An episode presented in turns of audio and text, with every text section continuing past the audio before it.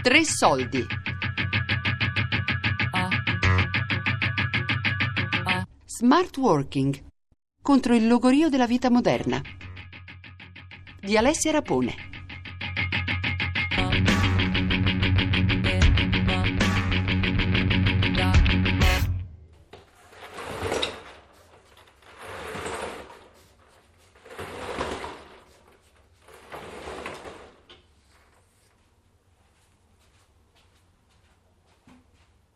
Il primo mese è stato esaltante.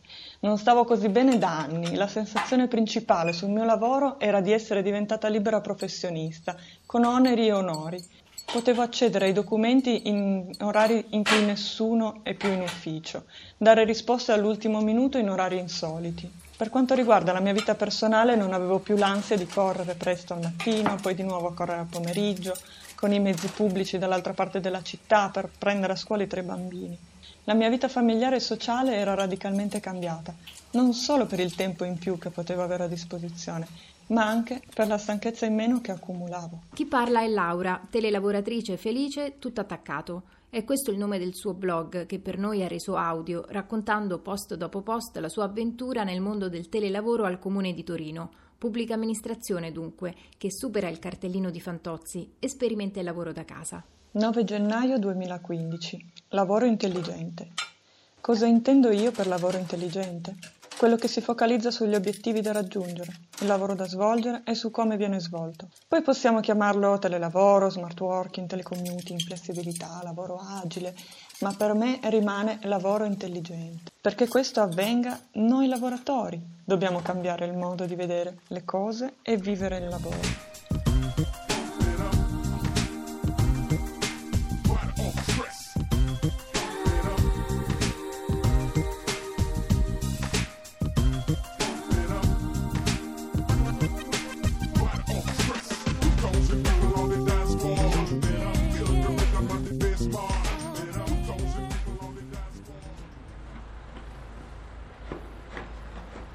Chiamo Giovanni, sono un papà di 44 anni, sono separato e mh, gestisco mh, personalmente la, vita anche di mio figlio mh, e in un momento particolare della mia vita ho deciso di intraprendere una nuova avventura lavorativa in telelavoro.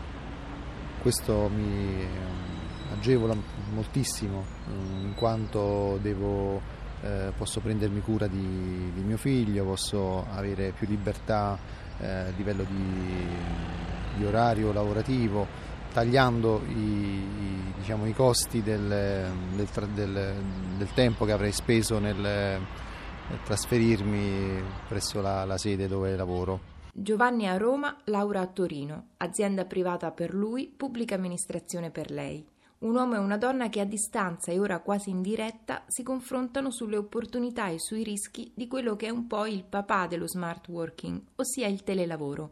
Lo hanno scelto entrambi e ognuno porta i suoi motivi e le sue riflessioni a pochi o molti mesi da quando ha cominciato. 19 dicembre 2014 Telelavoro da sfigati? Lo psicologo del lavoro, che condusse il corso di formazione per noi future telelavoratrici, esordì così a metà pomeriggio il telelavoro è qualcosa da sfigati?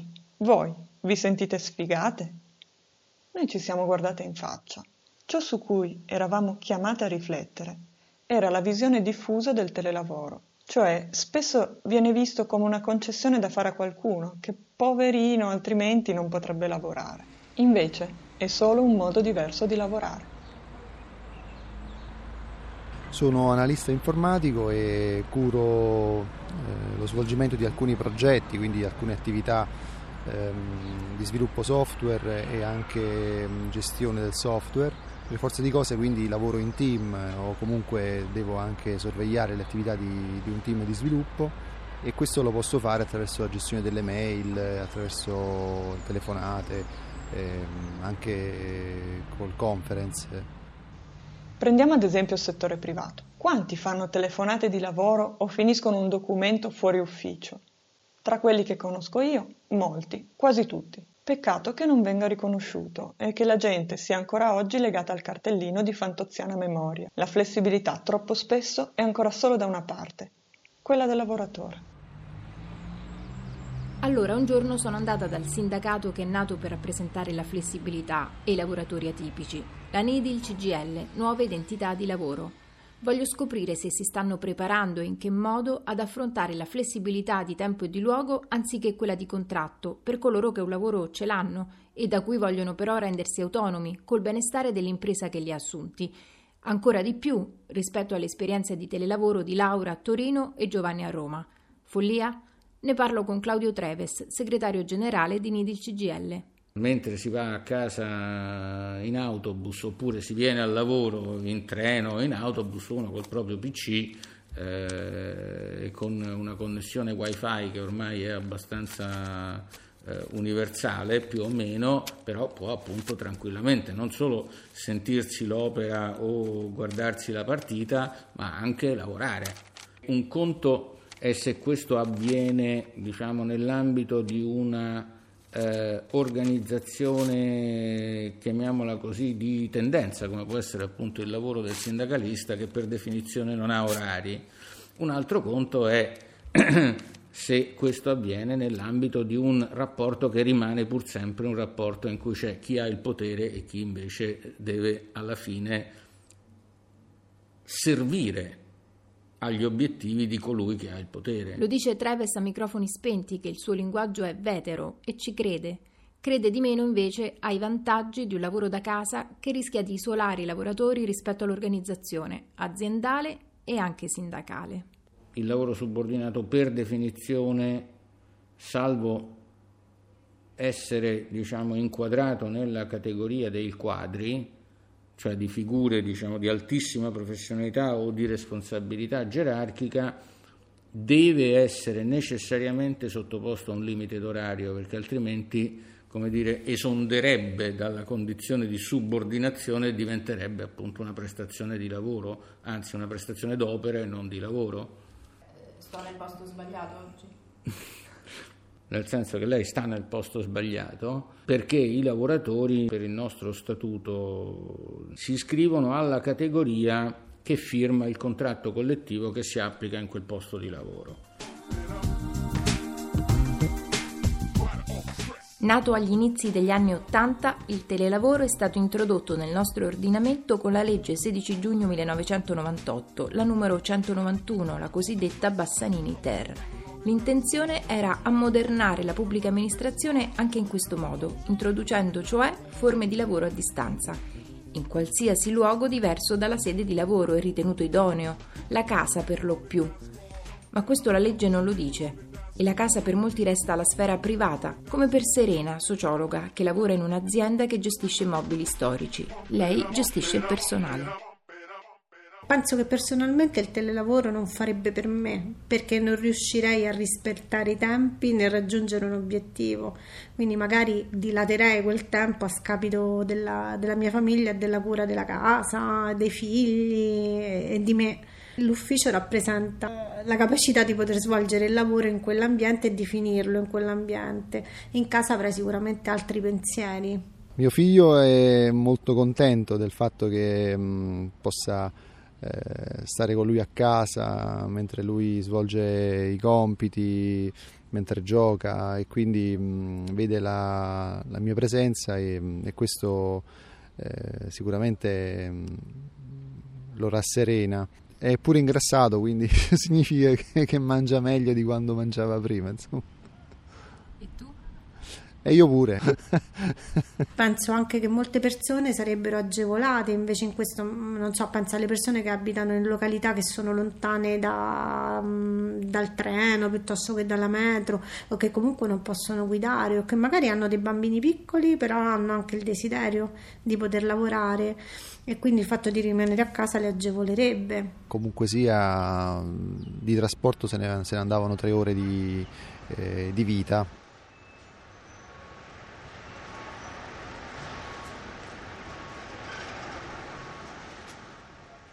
Il fatto della socialità è un aspetto importante nel lavoro, lo scambio delle idee, eh, il confronto, il confronto anche magari a volte um, aspro, però sono caratteristiche che fanno parte del lavoro e che penso siano irrinunciabili. Il rapporto con i miei colleghi mm, No, non mi manca perché eh, ci sentiamo spesso durante la giornata, poi ecco nei miei rientri posso sempre stare insieme a loro e tutto sommato anche nel tempo libero talvolta prima ci si incontrava, quindi ancora oggi è possibile farlo. L'entusiasmo che le persone dimostrano all'inizio dell'esperienza di telelavoro, soprattutto persone di alta qualificazione, si trasforma abbastanza rapidamente in eh, ma io voglio parlarci guardandolo, non solo mandandogli il report come convenuto al momento del mio passaggio in telelavoro, ci voglio anche poter eh, discutere faccia a faccia. Appunto, siccome... E che ci vuoi fare? Vuoi ampliare? Eh, se è il caso, non lo so, Davide, ma guardarlo Sì, sì, quello un attimino devo fare dei passaggi per questo. Perché non l'ha detto anche a me? No, Ha detto che te l'ha detto ieri pomeriggio. Eh, perché loro lavoravano prima con so. Ah, lavoro che abbiamo fatto ieri.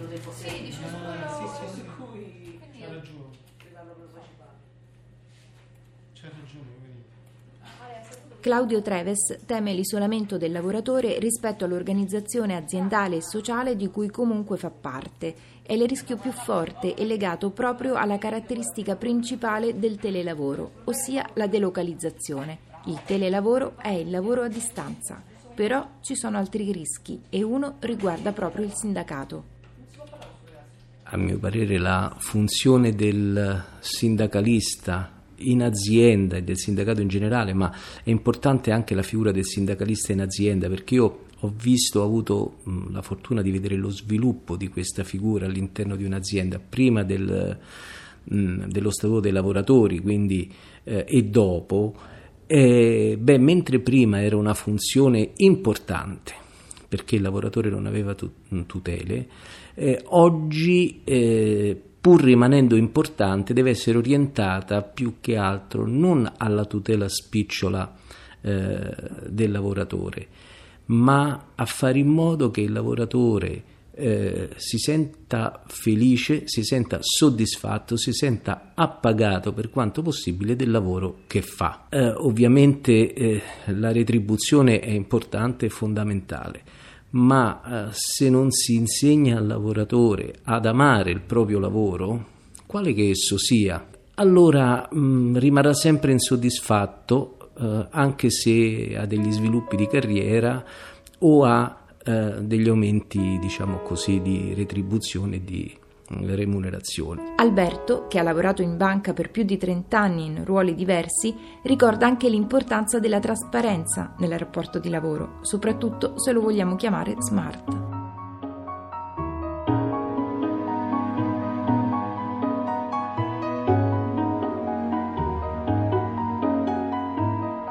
L'autonomia del eh, lavoratore è fondamentale. Bisogna insegnare sia al datore di lavoro, quindi sia all'azienda, che al lavoratore a essere talmente trasparente e eh, di sapersi gestire questo, uh, questo tipo di, di, lavoro, quindi anche il lavoro fatto fuori dalla sede dell'azienda, a casa, o, eh, perché così si rischia, mm, ma per una sorta di inconsapevole ribellione, eh, approfittare di questa fiducia, di questa autonomia che, mm, che si ha per poter poi fare un pochino mm, come uno vuole. 2 marzo 2015. Smart work, un diritto? Ci ho riflettuto parecchio e la mia conclusione è no. È un dovere. È un dovere di lavoratori e datori di lavoro. Focalizzarsi sulle cose da fare, non sulle ore da trascorrere. Può esserci un diritto da acquisire o acquisito sul telelavoro? Anche su questo ho riflettuto a lungo. La mia risposta è no. Deve essere volontario da entrambe le parti. Come non ha senso che esista un unico modo di fare telelavoro o smart work. Questo perché ogni situazione è diversa, perché le organizzazioni cambiano come le mansioni. Ciò non toglie che i diritti generali dei lavoratori siano applicabili ai telelavoratori e che non basti un capriccio di un dirigente a revocare il telelavoro. Lo smart work ha bisogno di un equilibrio dinamico. Saremo capaci di mantenerlo.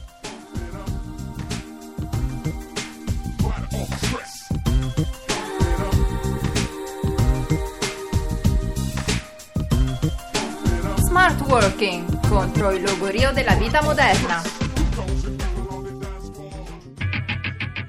Smart Working contro il logorio della vita moderna di Alessia Rapone. Quarta puntata.